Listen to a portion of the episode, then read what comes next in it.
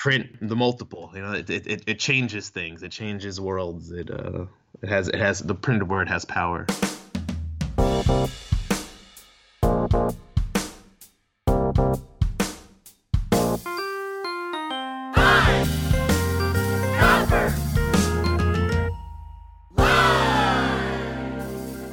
Hello, print friends, and welcome to the 40th episode of Pine Copper Line, the internet's number one printmaking podcast.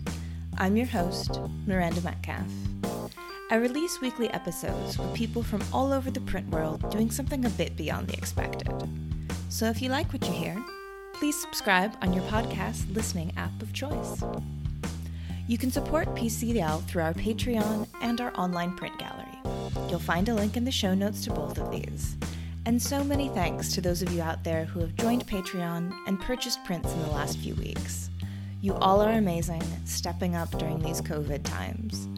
Printmaking forever, shun the non-believers. My guest this week is Raj Bunnag, a printmaker currently living and working in North Carolina.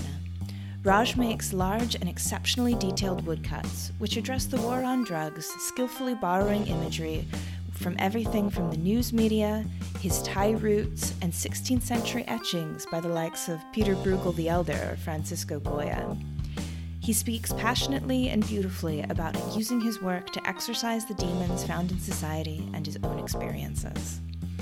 So, sit back, relax, and buy the ticket, take the ride with Raj Bunnag. Hi Raj, how's it going? Hey Miranda, how you doing? Pretty good, all things considered. yeah, the world is a little little topsy turvy these days. It is a little topsy turvy. I was thinking before we got started that I've never done this before, but the world is changing so quickly. I feel like I should mark the date that we're talking. like, yes. And I should be like, so this interview was recorded on March 24th at, you know, 6.15 p.m. Raleigh time. Um, 2020. In 2020. Because, you know, this is the first post-pandemic interview I've done. And the world is changing. And I'm sure that we're going to get into the ways in which you and your art have been responding to that. It's podcasting in our strange new world. And and uh, thank you, thank you, Miranda, for having me. It feels kind of weird that I would be doing this on a, such a big print podcast because I am I am like very obsessed with the I'm obsessed with the apocalypse from like I feel like a scholarly standpoint. I feel, I don't I don't like believe in any of it. It's just interesting. I just find it completely interesting how people can take, you know, an idea, run with it, and then just like really include a lot of other people and just like, holy shit, this got crazy. Like, you know, it, it's just, we have this, we have this pattern you can look through in art history and in history that like shows us, you know, this like collective madness. I Absolutely. call it. Absolutely. I feel like just hearing you say that little bit, I feel like I've just had a light bulb go on to some of the aesthetic in your work. so we'll have to we'll have to talk about that a bit a little bit later on. But before we dive into the really juicy details, would you mind telling everyone, please, um, who you are, where you are, and what you do? So my name is Raj Bunnag. I'm an artist and printmaker in Durham, North Carolina. I print. I do mostly relief prints, uh, lino cuts, but I can do I do wood cut sometimes for bigger stuff, and then uh, do screen printing. I teach. Oh, I was teaching uh, at Duke Create. They had this really awesome art program that they they pretty much like canceled all classes mm-hmm. for the rest of mm-hmm. uh rest of the semester because of the the pandemic because of the, the Rona, and uh as they as they call it I know. on the street. Call it that Rona. But uh, so I was teaching that, but I work on a farm also, and uh, yeah, I just print, and I, am currently working on a series of prints uh, about the war on drugs called March of the Drugonauts, fantastical manifestation of the war on drugs. Beauty. So tell me a little bit about growing up for you? Where was that, and what role did art play in your life during that time? I grew up uh, in Montgomery County, Maryland, but also we moved a lot when I was young, and we lived all, all around uh, the DC metropolitan area. And uh, we eventually landed in a town called Kensington, which is kind of smack dab in between much larger suburban areas of Maryland. And growing up, art was a was an outlet for me to I don't know to entertain myself. When I was we didn't have a lot of money. My parents, both my parents are from Thailand. Uh, at the time, my mom I think was a, was she, when she had me, she was going to going to community college and working in various uh, kitchens and cleaning houses. My dad was a mechanic when in Thailand. Um, came here and was a mechanic. Worked for Goodyear for mm. for like I think about 30 years. And then uh so we moved around a bunch and drawing was pretty much my way to make toys.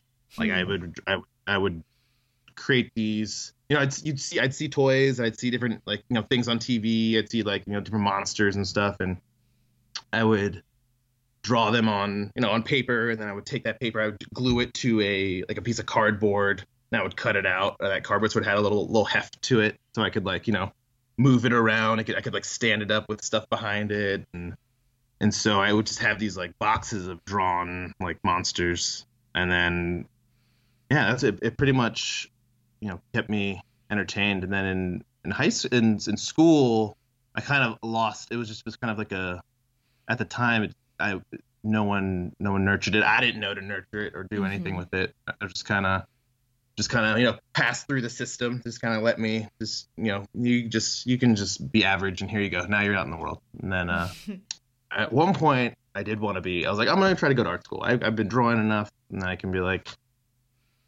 like I, I like I have sketchbooks. I've been drawing like I was drawing like still lifes of like parties or just like like like doing like doing drawings of my friends, just you know drawing like stupid you know high school stuff at the time. You know I didn't what what did I know, but uh, a teacher who pretty much shot down everything I did. Oh. I was like, you shouldn't, you shouldn't do this. And it's like, ah, that's, that's, I mean, you're the adult, I guess. I guess you're right. Did they say why? Like, oh, there was too much drug, drug reference in my work, which is also, again, is weird that like the prints I'm doing is all, they're all about drugs. And it's like, mm-hmm. those are the ones that people have been like react, like reacting uh, the most too. So the very thing that your high school teacher was saying this isn't going to make you a good artist is the very thing that is have people have responded to the most in your work. exactly. Yeah. yeah. It's kind of a I don't I don't want to say f you to that teacher, but you know, it's like cuz I don't want to it's like, you know, you did you did it was a big yeah, yeah, you you you, you shattered me but I built myself back up. You know? right, that, that's what I like.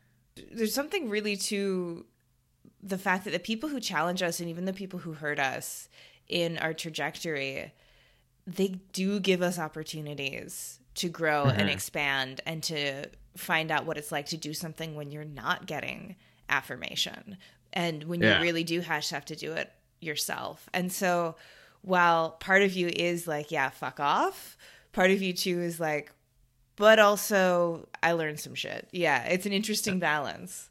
At one point, I think I, I just like in my own mind, I just kind of was like, I just had a shock of reality. I think just being in California. Mm-hmm. I lived in mm-hmm. California for. I went to lived in Santa Barbara for a while, but I think there was something about California that just like it changed me, and I, I like I had to like leave it. I like had to leave it. I had to leave like America and it immediately, and I, mm. I went to mm. Thailand for for about a year. Where in Thailand? I was kind of all over the place. I was in Bangkok, in Chiang Mai. I was in Kanchanaburi, which is in the, the western part of Thailand. And then uh, so, you know, I spent some time at the beach, you know, as everyone does when you go when you go to Thailand. I saw that you were at in Chiang Mai in all those dope, dope, dope, dope print uh, studios. Yeah, I've been to Chiang Mai um, several times for the printmaking scene there. It's incredible. I'm guessing that maybe you weren't you didn't know about printmaking, or it wasn't a big part of your life when you were traveling at It the wasn't- time. it so wasn't you a big didn't get part a of my chance life. to visit, huh? Mm-mm, mm-mm, Uh, I did yeah. not. You have It to was- go back was- then, yeah. But I will say the one thing I did in Santa Barbara that had a lasting, super, super long lasting effect. Well, I did take my first print class. okay. It was a uh, intro to print.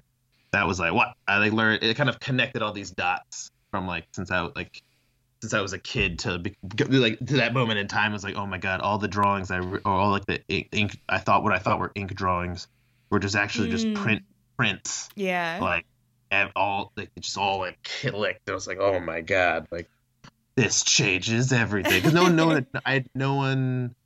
There was never ever a print class offered to me, or anyone was thought me to put me in that, or I don't know. It was. It was, it was, it was, so it was cool to find. And so when I found printmaking, it kind of was like, oh my god, this, this, I need to do this, something with this. This is good. Well, I think that happens to a lot of people is that when they see prints just kind of out in the world through art history, through going to museums, through popular culture, they don't necessarily know what they're seeing because they you don't get trained on it. You don't get told. You don't Yes, get told exactly. that MC Escher's tessellations are woodcuts. You don't get Yep. told that Andy Warhol's Marilyn is a silk The screen. Yep, you know, yep, yep. it's yeah, a lot of painter, a lot of artists don't know mhm. what like. I mean, I feel like. Well, printmaking to me is like is a it, once I learned it, I was like, holy shit, this is a this is a combination of everything. You can it's so malleable, but it's so rigid at the same time. I mean, there's like there's ah there's so- there's so many possibilities with it, and and it, it's you know that's why it, it's it is an art in itself, but it, ele- it can elevate things and just really make them really just have a bigger impact. I don't know. It's it's, it's just Mhm. print print the multiple you know it, it, it changes things it changes worlds it uh it has it has the printed word has power Yeah. Yeah, it's it almost feels like a secret history when you get to discover it. and that's and that's why that's what I, I feel like you know judging what what we're we're witnessing today you know Mhm. in this pandemic time like there's a there there is art that covers this it's not pretty Mhm. Yeah. or like or times like this or like or you know administrations like this or like you know it's it's it's these things exist in a visual context we just don't it's not as it's been hidden over the last couple years you know it's uh which i feel is is is is on purpose Mhm. for the most part but it's because it's it's it's it's a little too thought provoking sometimes you know it just gets, gets you want you want to keep people people docile give show them show them some some Yeah. flowers Show 'em- make them watch Two and a Half Men. oh man I think that some of us are sort of waiting for this huge influx of art that's reacting to this global tragedy that's unfolding Mhm. both very quickly and very slowly at the same time Mhm. in front of our eyes. Yet at the same time, so many artists in my life and people that I talk to and what I've experienced myself is it's been so hard to make. Like we're finally been given time to ourselves where we can't go to work. And it's almost like this is what we've always just asked for. Now we can finally It's make too work. much. But it's there's too much going on, exactly. And so an imbalance it's an imbalance it's, It's a like- weird like guilt about it because you're like oh this is what i've always asked for but now i feel like i can't even work but i think we just have to be so gentle with ourselves and with each other right now because it's not that humans haven't lived through pandemics but we've never lived through them with the amount of travel and communication and images and connections still. Like connections. imagine like yeah. some people who you know you're in your house and you just see oh what's going on with the neighbors? What's happening over there? You know Yeah. like what's going you know like you just you're thought of like we get we know like you're in australia and we can t- you know we can we can we can talk during during this pandemic. So we're like we're like it's like we're alone not alone. It's like you know and, and uh but it's i don't know there's there's it's just so it's just so it is a weird there's a weird it's a there's a lot of a lot of bad energy yeah. And I've heard a lot of people describe it that way because I'm someone who is by nature ridiculously foolishly optimistic. And so there's very few things in the world that I can't spin. Mhm. And I can't spin this one. Like, like well, this just Yeah, looks like shit. Like, It's true, and that's and that's what scares me. It's just, it's, it's, it's, it's during this time. It is it is you know it, there is a there are a lot of unknowns, Mhm. but there are like still good things happening. Like Yeah. you know it happening while like one crazy like one one good thing like my partner she works in uh, in public health and she has been working hard to make sure kids are fed during Oh this because she's a she's a, she's Yeah. a dietitian for uh, elementary school kids. So she's like trying to make sure the next generation is well fed during this time of, of pandemic which is you know because that's some of the some of the kids in the school she's working in only they, they get most of their meals from school. And so it's just like ugh like like how can i be meh during this when like you know people are like doing stuff. You know that's another thing too is like you know there's there's a lot of there's a lot of moments right now to do good and it's like not that hard and uh, like it's like it, it's pretty it's like we could we could we can do things to support people who are who are going through way worse you know who are like there's a lot of a lot of a lot of blowback coming the other other uh, the other end of this whole thing. I think it's important to that we support people who are actively trying to you know keep those lines supply lines the medical like you know doctors nurses grocery clerks you know every like people are trying to feed us and take care of us. And uh, Right. it's, it's, it's you know it's, it's it's it's weird it's such it's so weird. It's like it's it's and for me it's like it's brought in this whole new thought of just what what do we really spend all of our money on as a society? Mm-hmm. Like what have we have we we weren't prepared for this? Like or like we're not like like things are certain it's it's it's it's only it's i feel like it's at this point now and like i have this weird feeling in america it's like it's, just, it's a matter of when you get it not if you get it now because Right. it's like they're if they really have easter service like that's going to be bad. And it's i don't know we'll see. It's, that's all we can do. We can just we'll see. We'll see. We'll we'll leave it up to the i can just all i can do is quarantine and help the community. So you were saying that yeah, that you you kind of went on this journey from like DC to California and then you went to Thailand and were there for a year. Was that your first time going back to where your parents are from? it wasn't my first time, but it was my first time spending any type of extended time there alone, like Mm. not with any family, like by myself, and it was a very, very much an eye-opening experience for for me, just because like in so in America, I'm foreign. Mm, In Thailand, I'm American. right. It's a weird, the weird, weird tightrope I walk, you know. And so like being in Thailand, it was it was interesting to be there, but then like go from like an American to then feel like a Thai, like Thai, feel like a part of that country, or be like, you know, know know where where my roots, my ancestry is from, Mhm. and like the you know know the know the like the land, to know like the cities, the various like you know mountains and waterfalls and just hike you know just learning it and just like really taking it in because you know all, all i had was growing up were like not even books. Like i didn't even get really get books of things till like later in life but like it was like you know just stories my my Mhm. dad would tell me. And then uh like maybe like some like crazy artwork on my at my like grandma's house I'd be like, "What's the story of this?" They're like, "I don't know." And I'm like, my dad was like, "I have no idea." And I'm like, "What?" My dad would my my dad my dad would know. He was he, he liked myths and he liked mythology and like all all kinds of mythology. So I grew up in a household like I I, I read all Greek myths, Norse myths, like African myths, Middle Middle uh, Middle Eastern like you know Arabian Nights. Like I Mm. read like like all these these different stories, but it was like for some reason Thai ones were always so hard to come by or or find.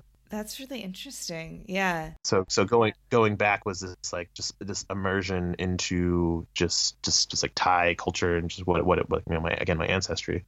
While I was in Thailand, I realized the great chance I had at like like doing stuff in America, and it was like what my parents sacrificed moving Mm-hmm. to America. Like oh like holy shit like they they they they started at zero like zero zero like didn't know the language like didn't Mhm. know you know like they had to learn how to like drive differently in, in in America you know it's like a whole they they gave up so much to, for the potential of just being of like doing what they what they want Yeah, and and am I I feel like I've read somewhere, and correct me if this is wrong, but was your father an artist himself? He c- could always draw, but Mhm. he didn't. He never. He, he he never like gotten. He never made like great pieces. He like he would.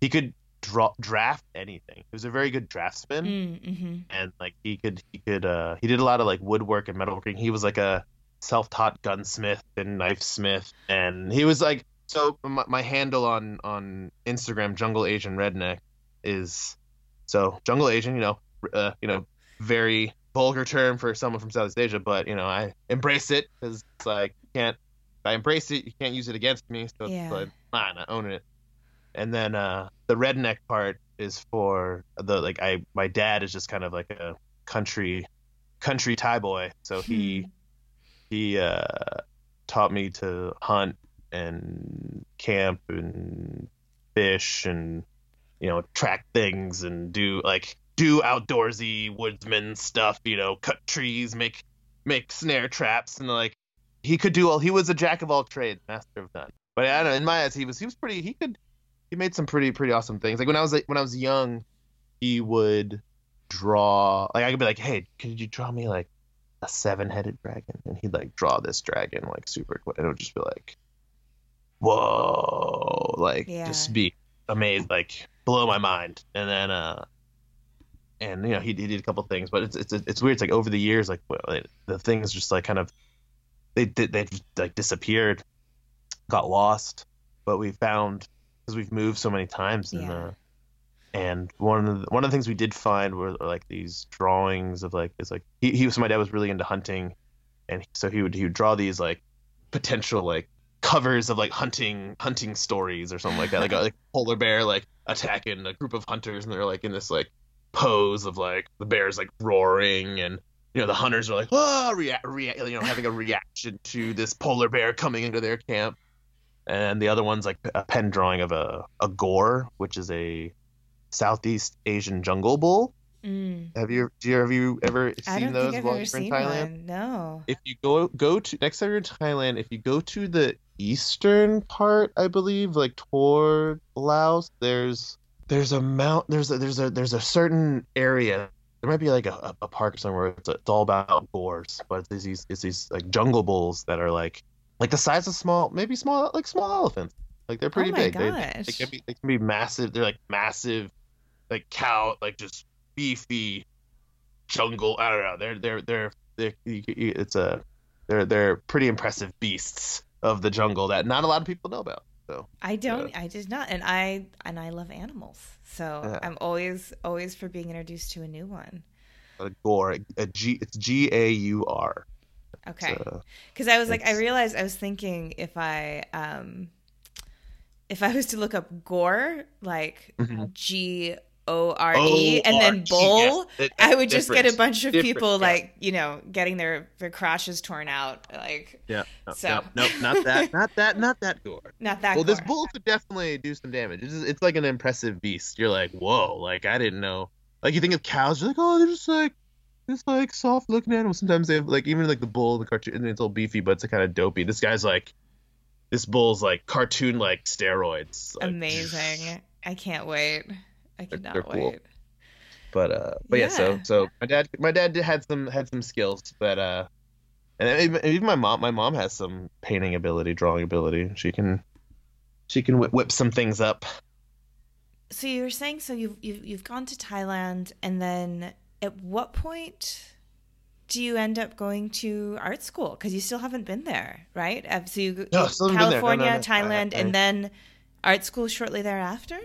It was I went to community college back in Maryland, Mm-hmm. and I took, I took pr- took print classes because my at that point my GPA was dog shit, and uh, it was it was it was it was trash, and so I went to community college to to bump it up because you know I was back at my parents' place and just like ah I am I need to to work work again or get things going. So I was going to school and I was taking some print classes there just to kind of you know you know work in print and and create a portfolio because at that point I had I didn't have anything to work with so you know just just just learned just took all the different classes started again with the intro again and then took you know, litho, the relief printing class, etching, and actually the funny part is I hated uh, relief printing when? I first started.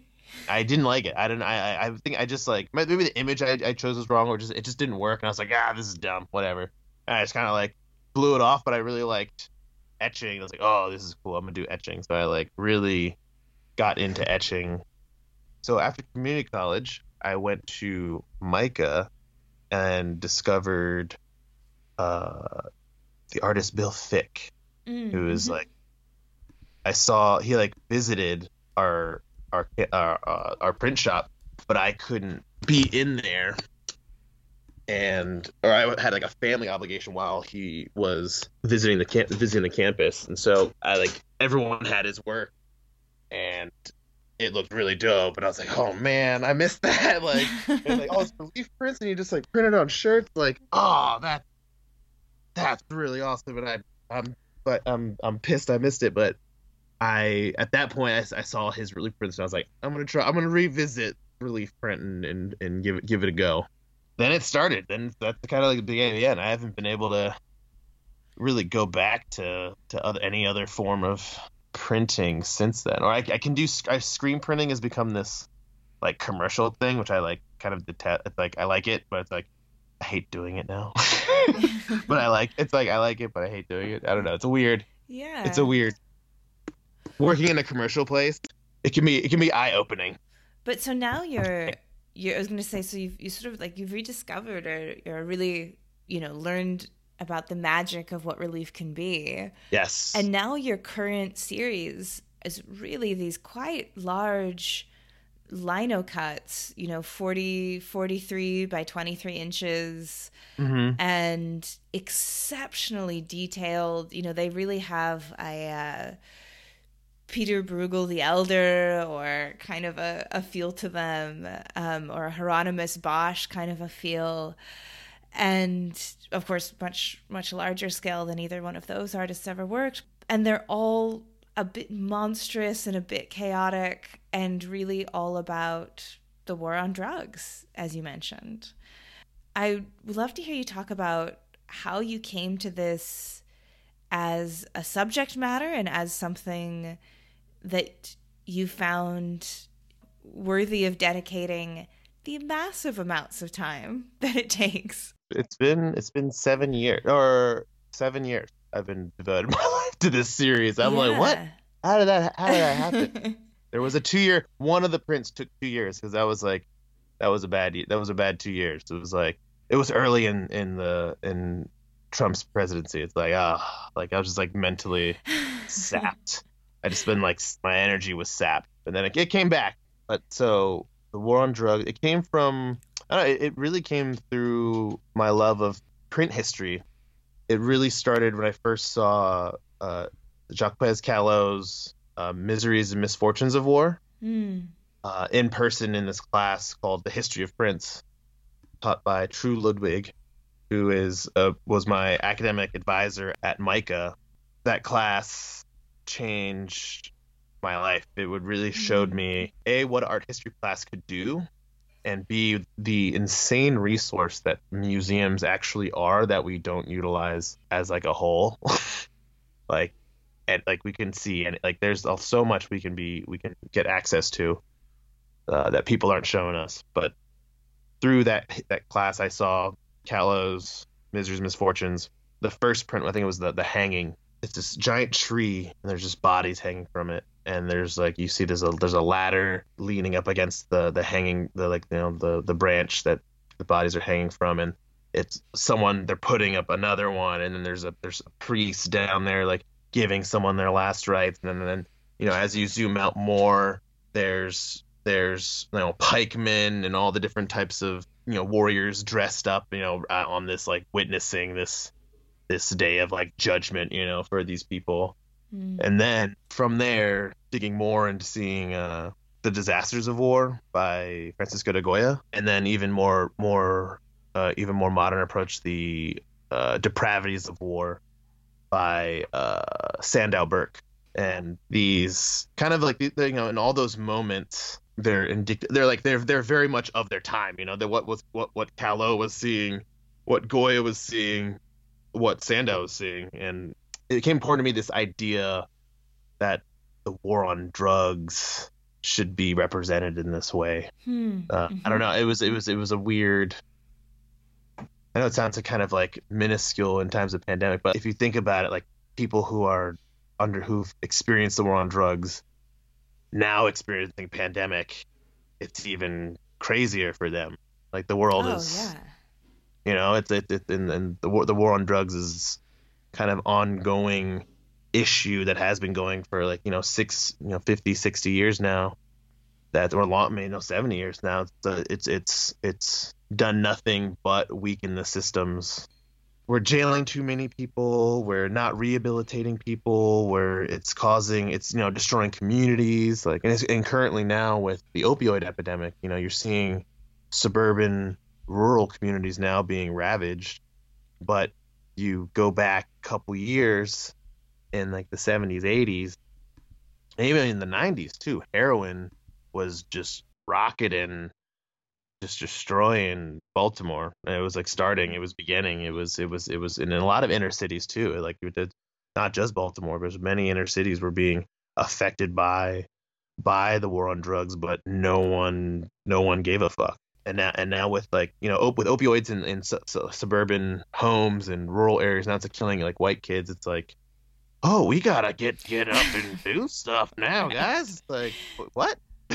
Yeah. guys this has been an issue. The in the drugs themselves and I, I know i'm kind of like i'm like it's making them it's not even i don't know it- making them kind of silly? They're like almost like you know clown carry i don't know it's like that's what i like what's going on in my head like all these monsters running around our world just like destroying us like to these like goofy like it's just like oh my god. Because it's like they they are they have that that type of that you know that effect. How how how like you know and it's not just a uh an, an uh you know a united american issue. It's like it's an everywhere issue. Every every every country has issues with drugs you know? It's so it's, it's just yeah. become this it's and it's it's all and it's it's something that affects people of all walks of life. It doesn't matter how much money you have how much what color you are what what socioeconomic status you are if are you you're lgbtqia or you know it doesn't matter. It just it like people like we we all have someone know someone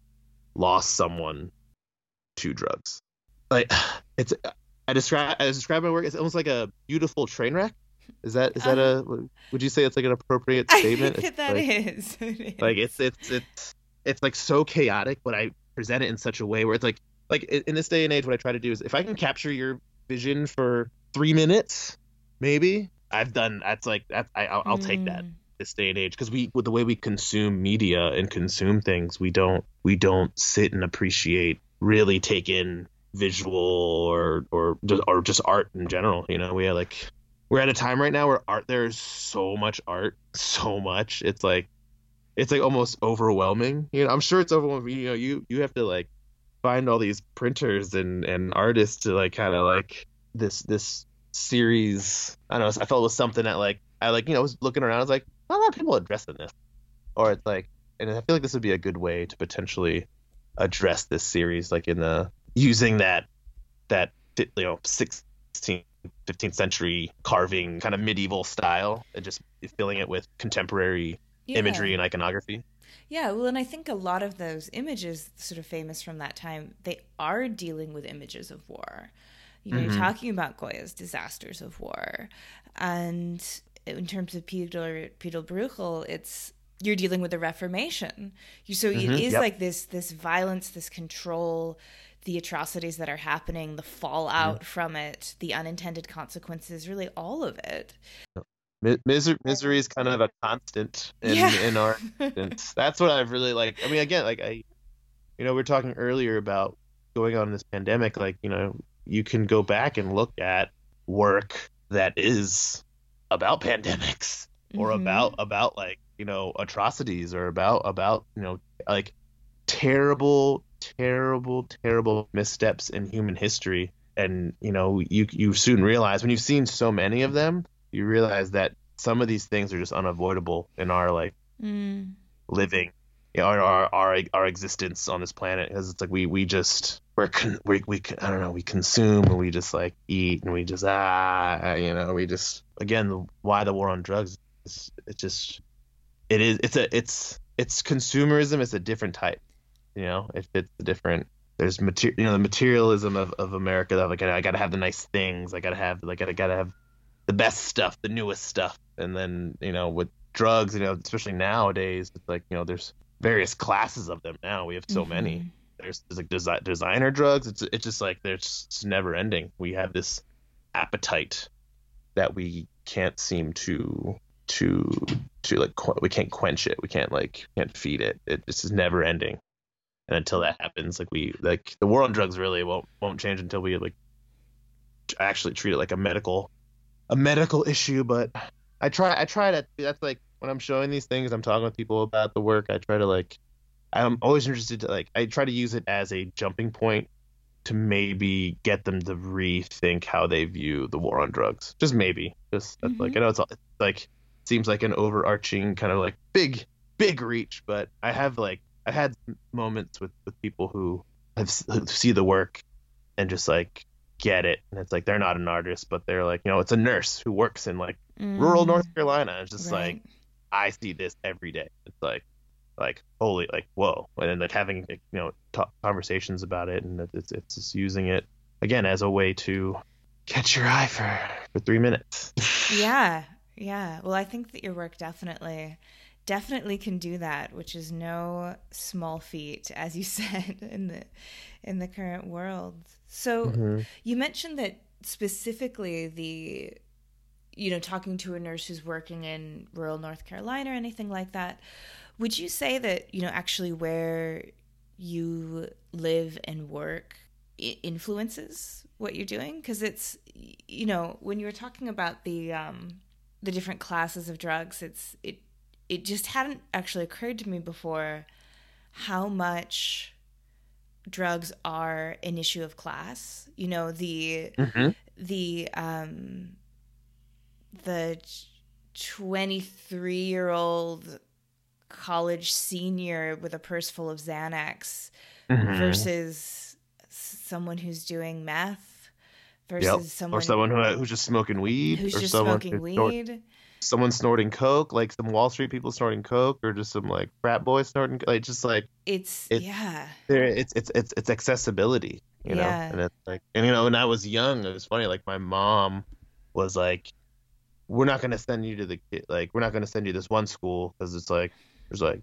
there's like gangs and all this other stuff, and then like we're gonna send you to other school, but it's like you know predominantly white, and like I learned way more about drugs mm-hmm. than I would than than, than, a, than a lot of my like I learned more like about the like the basics and then more because it was just like there was so like so many people had access to those things. Yeah. It was like holy shit, this is a new this is a new ball game here.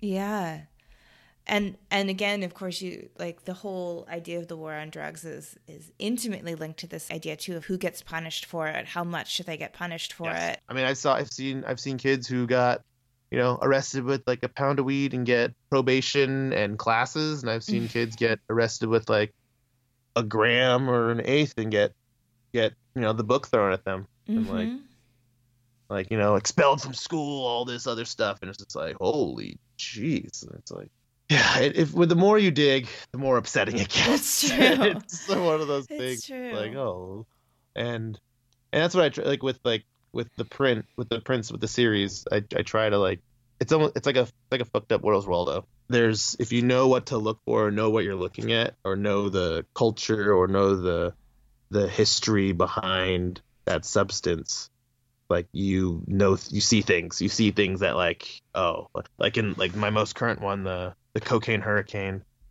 it's all you know it's all it's all about everything cocaine or everything cocaine that i could like you know feasibly fit into a print and seeing all the cu- culture that is like spawned off of it you know the funny stuff the sad stuff the like there's just such a range of of characters and and and and tragedies and so many people involved with the with the, with the hype and the the shipping of cocaine. It's just been Mm, like it's just you know like if you look at the print, you know the big the hurricane itself, I modeled after after Pablo Escobar, you know, because he was the original the original like Mm. hurricane to to really you know change the game to a point where it's like people are now getting killed over it, you know, and like and then there's and then you know the the levels of the of cocaine that were coming were you know were destroying communities. You know, it's just like these substances have the footprint of a giant Godzilla like monster. That's why like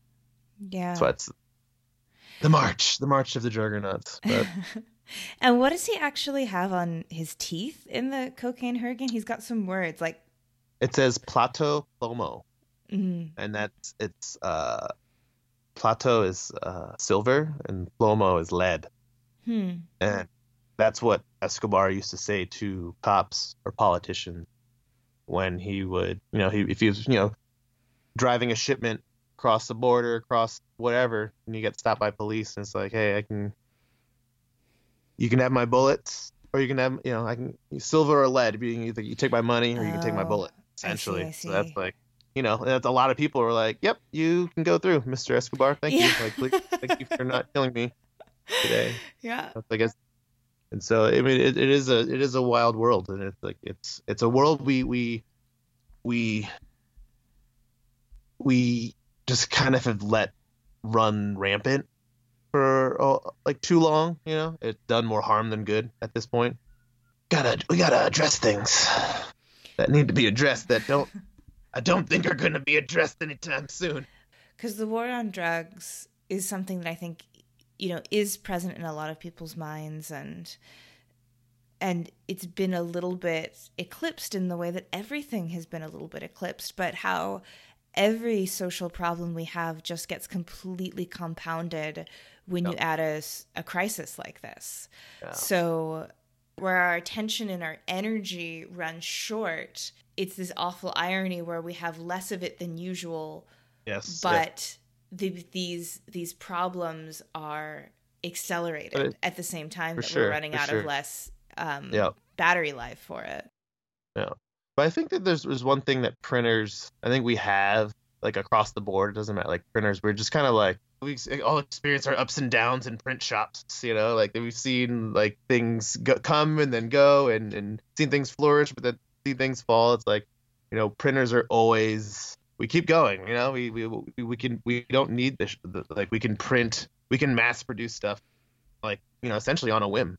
Like Mhm. you know, I like like listening to to the Killjoy uh, episode, and like I love her. Like I, like her work is amazing, Yeah. and it's like, like you know, see, seeing the, the posts of the the lino cut stamped uh priority mail stickers, like like that's just it just, reminds like oh man, need to load up on stickers. I, like, I forgot my say like Yeah. damn like this. you know, the power of the multiple. We don't need a lot to make work prolific, or, you know, or make it like get it out there or get it into people's hands or get it like you know we don't we we, we will continue. You know, printers we print through pandemics. We, we have we always have we always will. You know. You're right. Well, I think, and I think that printmakers are by nature communicators. it's like we have like these we have these really good groups like there's these points of contact that the print shop like you know you any print shop you've gone to or worked in it's like you have points of contact there you know you've like you create you, every time you work in a print shop and it's like you're of you know you're of that world you kind of like you're like oh i just made like seven new friends tight like Yeah, you know, exactly. like, yeah, that, that's really awesome. Like it's really cool to to experience because you know, especially for me growing up, like I think not having that community, Mm. like I didn't realize what that community was until I actually found it, and it was just like, oh, this this is where I want to be. This spot. And I think that it just makes printmakers a bit scrappy. and so and so we will come out on the other side of things. The one thing I learned through, I mean, through all of this, even th- even through this, you vote, you protest when needed, and you you just be be a member of your community. Like Mm. know your community, know your neighbors, know who's around you, know like you know what's know what's going on, like be a part of it and be try to be a, a more positive impact on you know the people around you rather than like you could just read read everything. You know, I, I am a dooming. I again, I, I like I said uh, said earlier, I like love the apocalypse. But you know, I could talk you red in the face and make you think the world was ending tomorrow. But like, I don't believe. I like you know, I still like like like I still maintain that you know there are is is hope. You still have to you know you you can make a difference, and it's and even if you do a little bit. Like that's more than you know. Like you just just do something. You know, like my my, my mom my mom always says, have a little, give a little, have a lot, give a lot. Mm. So it's like you just you just give back when you can and just take care of others. That's just it's just what we just what all you can do. So you were talking a little bit before about the ways in which you're using your art and your practice to sort of process what we're in right now and I'm hoping you can speak to that a little bit. It's hard. I, it, it's hard to because there's so much unknown. But you know, again, I think the best way is try to strengthen your community. I think that's really, you know, even though we are isolated, we have ways to talk to each other. We have ways to, you know, get out, be wacky, and still do what, you know, get our wackiness, our artness to people. Like I know Speedball right now is doing uh, online print classes. If you watch Mm. their, if you if you pay attention to what their uh, on their Instagram, they have various artists in the demo artist program, and I think in the the print posse who are doing uh, classes. Maybe not print posse. I, I, I, at least I the I'm a demo artist for them, so I like I could potentially be doing some stuff, but yeah, it's it's we are again we we will adapt. That's what we do. We keep we keep going. We'll find a way to keep moving on and keep and keep keep working and keep living. Absolutely. So, where can people find you and follow seeing anything that you're doing with online classes or see some of your incredible work or maybe pictures of your dog? So you can follow me. Uh, my Instagram is uh, at jungle underscore Asian underscore redneck. And then my, my I have a website, uh, Raj Bunnag, R A J B U N N A G dot com. Uh, that's where I have like my future exhibitions and current exhibitions and and some of my my most recent pieces.